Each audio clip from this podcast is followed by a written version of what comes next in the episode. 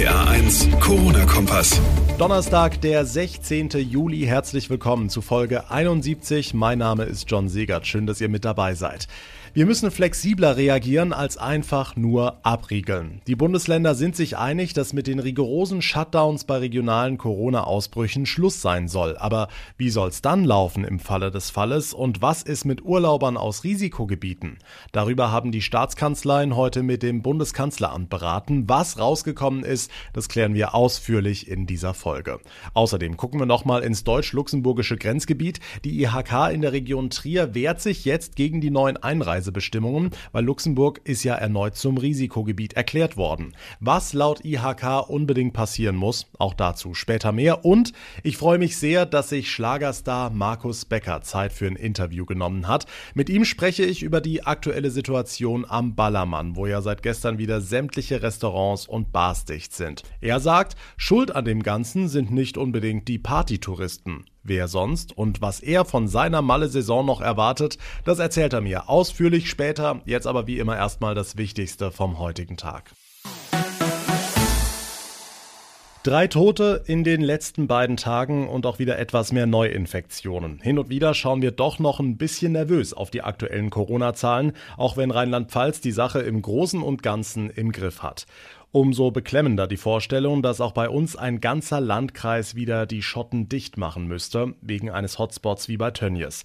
Germersheim war ja mal auf dem Weg dahin, aber mit diesen rigorosen Shutdowns ist seit heute Schluss. Bund und Länder sind sich einig geworden, wir müssen bei einem Ausbruch flexibler reagieren, als einfach nur abriegeln. RPA1-Reporter Olaf Holzbach, das heißt keine Ausreisesperren mehr? Nicht mehr automatisch für den ganzen Landkreis oder für die Stadt, sondern lokaler. Nur noch für einen Stadtteil, eine Gemeinde, eventuell für einen Betrieb und seine Umgebung. So steht es heute in einem Papier von Kanzleramt und Ländern. Die hatten zuletzt gehörig gegen Ausreiseverbote rebelliert. Im Grunde geht der Streit darauf zurück, was Mitte Mai beschlossen wurde. Wenn landkreisbezogen eine Eindämmung des Infektionsgeschehens nicht mehr möglich ist, oder spätestens Sie kennen den Wert ab einer Inzidenz von 50 Fällen pro 100.000 Einwohner, dann werden als äh, Maßnahmen beispielsweise Kontaktbeschränkungen, Versammlungsverbote, Schließung von Geschäften, von Gewerben angeordnet. Die rheinland-pfälzische Gesundheitsministerin Sabine Betzing-Lichtentäler. Im Mai war das Worst Case, dann kam Tönnies und dann die Erkenntnis, dass man eben nicht Hunderttausende einsperren kann, wenn man einen Hotspot hat. Hm, wie ist das denn mit Urlaubern, gerade jetzt in den Ferien? Da bleibt es erstens bei 14 Tage Quarantäne für alle, die aus einem Risikogebiet im Ausland zurückkommen. Aktuelle Ausnahme zum Beispiel Luxemburg-Pendler. Das gilt zweitens auch für Inlandstouristen, etwa aus dem Kreis Gütersloh. Da sollen die Länder aber schauen, dass die Leute negative Tests vorzeigen können und dann trotzdem in ihrem Hotel unterkommen. Drittens sollen mehr Rückkehrer getestet werden, eventuell auch solche aus Nicht-Risikogebieten.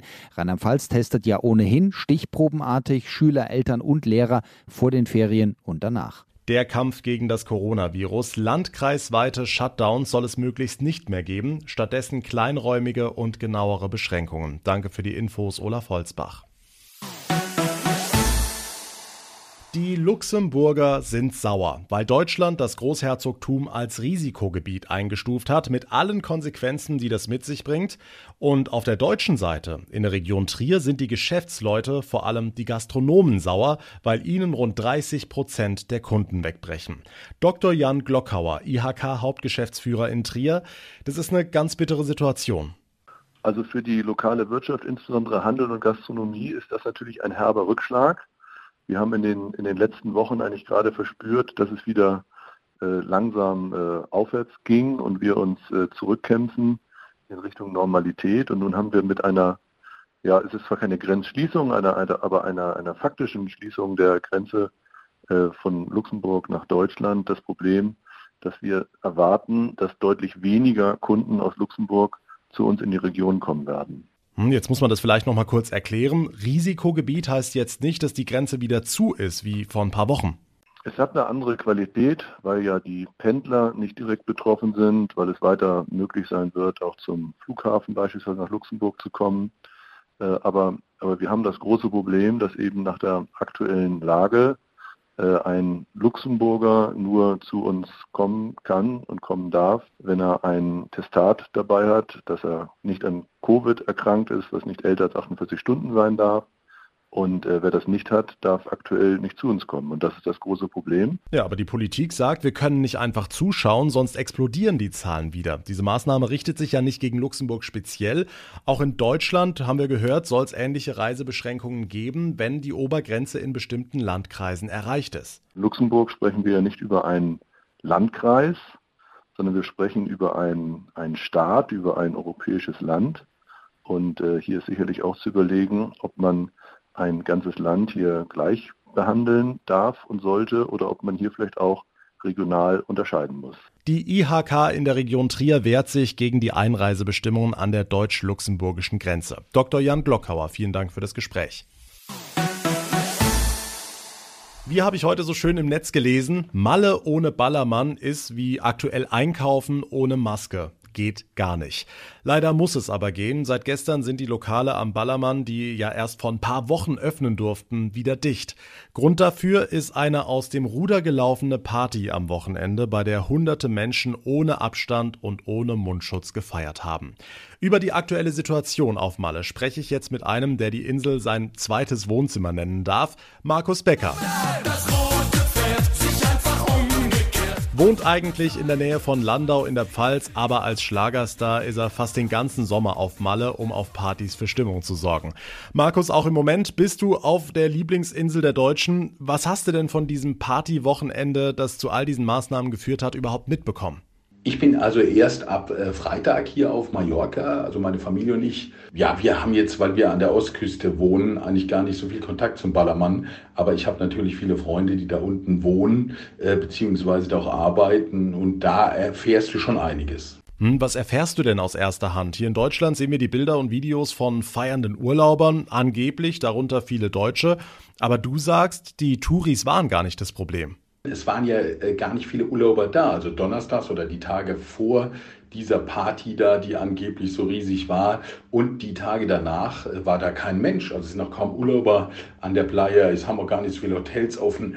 Ich denke, das große Problem liegt daran, dass viele Leute, die auf Mallorca ihr Häuschen haben, ihre Wohnung haben, die wollen halt am Wochenende Spaß haben. Und die haben gesagt, wir fahren jetzt zum Ballermann und schauen da mal, was da, was, was da abgeht. Es waren nicht unbedingt die Ballermann-Touristen, die wollen halt einfach mal irgendwie einen Abend Spaß haben. Ansonsten machen die Urlaub auf ihrer Finca. Ich glaube, äh, das war auch gerade das große Problem, weil da sind eigentlich gar nicht viele Ballermann-Leute da. War das denn absehbar, dass es dermaßen ausartet oder waren das am Ende einfach zu viele? Ich glaube auch, äh, dass, dass die Gastronomen da unten einfach überrannt worden sind. Die, die haben damit gar nicht gerechnet. Die konnten gar nicht so schnell eingreifen. Ja, es kommt jetzt noch hinzu, dass die äh, Schinkenstraße dieses Jahr noch überhaupt nicht geöffnet hatte. Also gar nicht äh, und, und auch der Megapark der Bierkönig nicht offen hatten. Und die hätten natürlich auch mal viele von diesem Party, ich sag jetzt mal Inseltouristen, äh, abgenommen, sodass dass das Problem in der Bierstraße war, dass die wirklich als einzige da auf hatten. Und da hat sich dann halt alles getroffen, ja. Was kriegst du denn von den Gastronomen mit, die jetzt wieder schließen müssen? Wie geht's denen? Die Gastronomen tun mir furchtbar leid. Äh, ich meine, die verlieren gerade äh, ihre Existenz, ja, und auch die ganzen Leute, die da arbeiten, äh, die müssen im Sommer ihr Geld verdienen, weil danach kommt der lange Winter und der beginnt meistens schon im Oktober und hier geht's erst im, im, im April, Mai wieder los. Also ich glaube, dass da werden riesige Probleme auf, auf die Leute, die da arbeiten, zukommen. Also viele werden die Insel wahrscheinlich auch verlassen müssen. Okay, kann deiner Meinung nach dieses Konzept von, ich sag mal, ein bisschen Ballermann überhaupt funktionieren, gerade wenn man die Bilder vom Wochenende sieht? Ich leite ja zurzeit selbst ein Fanpavillon an der Deutschen Weinstraße in Burweiler. Das heißt auch äh, Weinpavillon zum Roten Pferd. Und äh, je später der Abend, umso lustiger werden auch die Gäste und umso hemmungsloser werden die Gäste.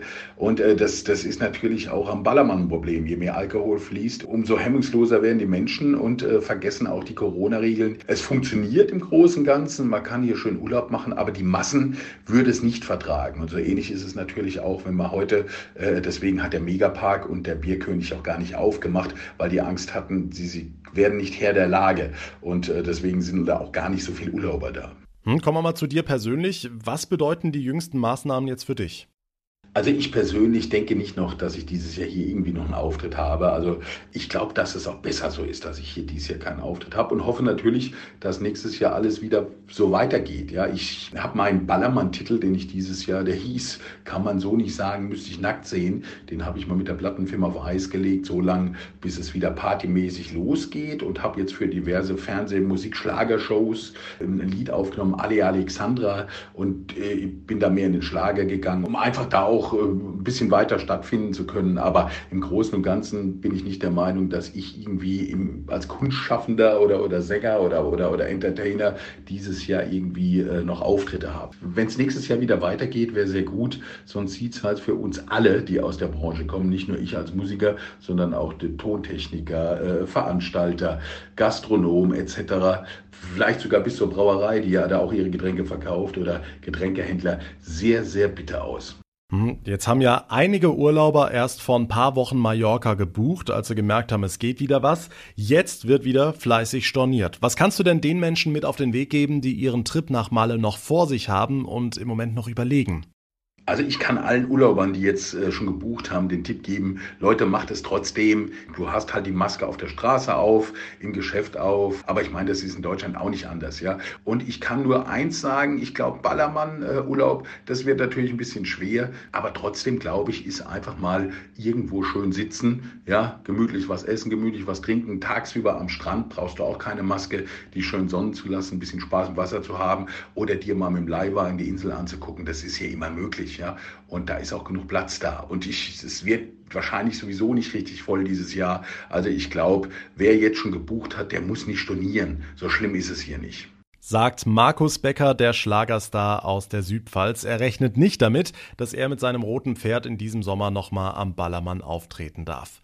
Und damit komme ich zum Ende der heutigen Ausgabe. Wenn euch der Podcast gefällt, dann würde ich mich sehr freuen, wenn ihr ihn abonnieren würdet, unter anderem bei Spotify oder bei iTunes. Und dort könnt ihr mir auch sehr gern gleich eine Bewertung hinterlassen, würde ich mich sehr drüber freuen. Mein Name ist John Segert. Ich bedanke mich ganz herzlich fürs Zuhören. Wir hören uns in der nächsten Ausgabe wieder. Bis dahin eine gute Zeit und vor allem bleibt gesund. Der RPA 1 Corona-Kompass.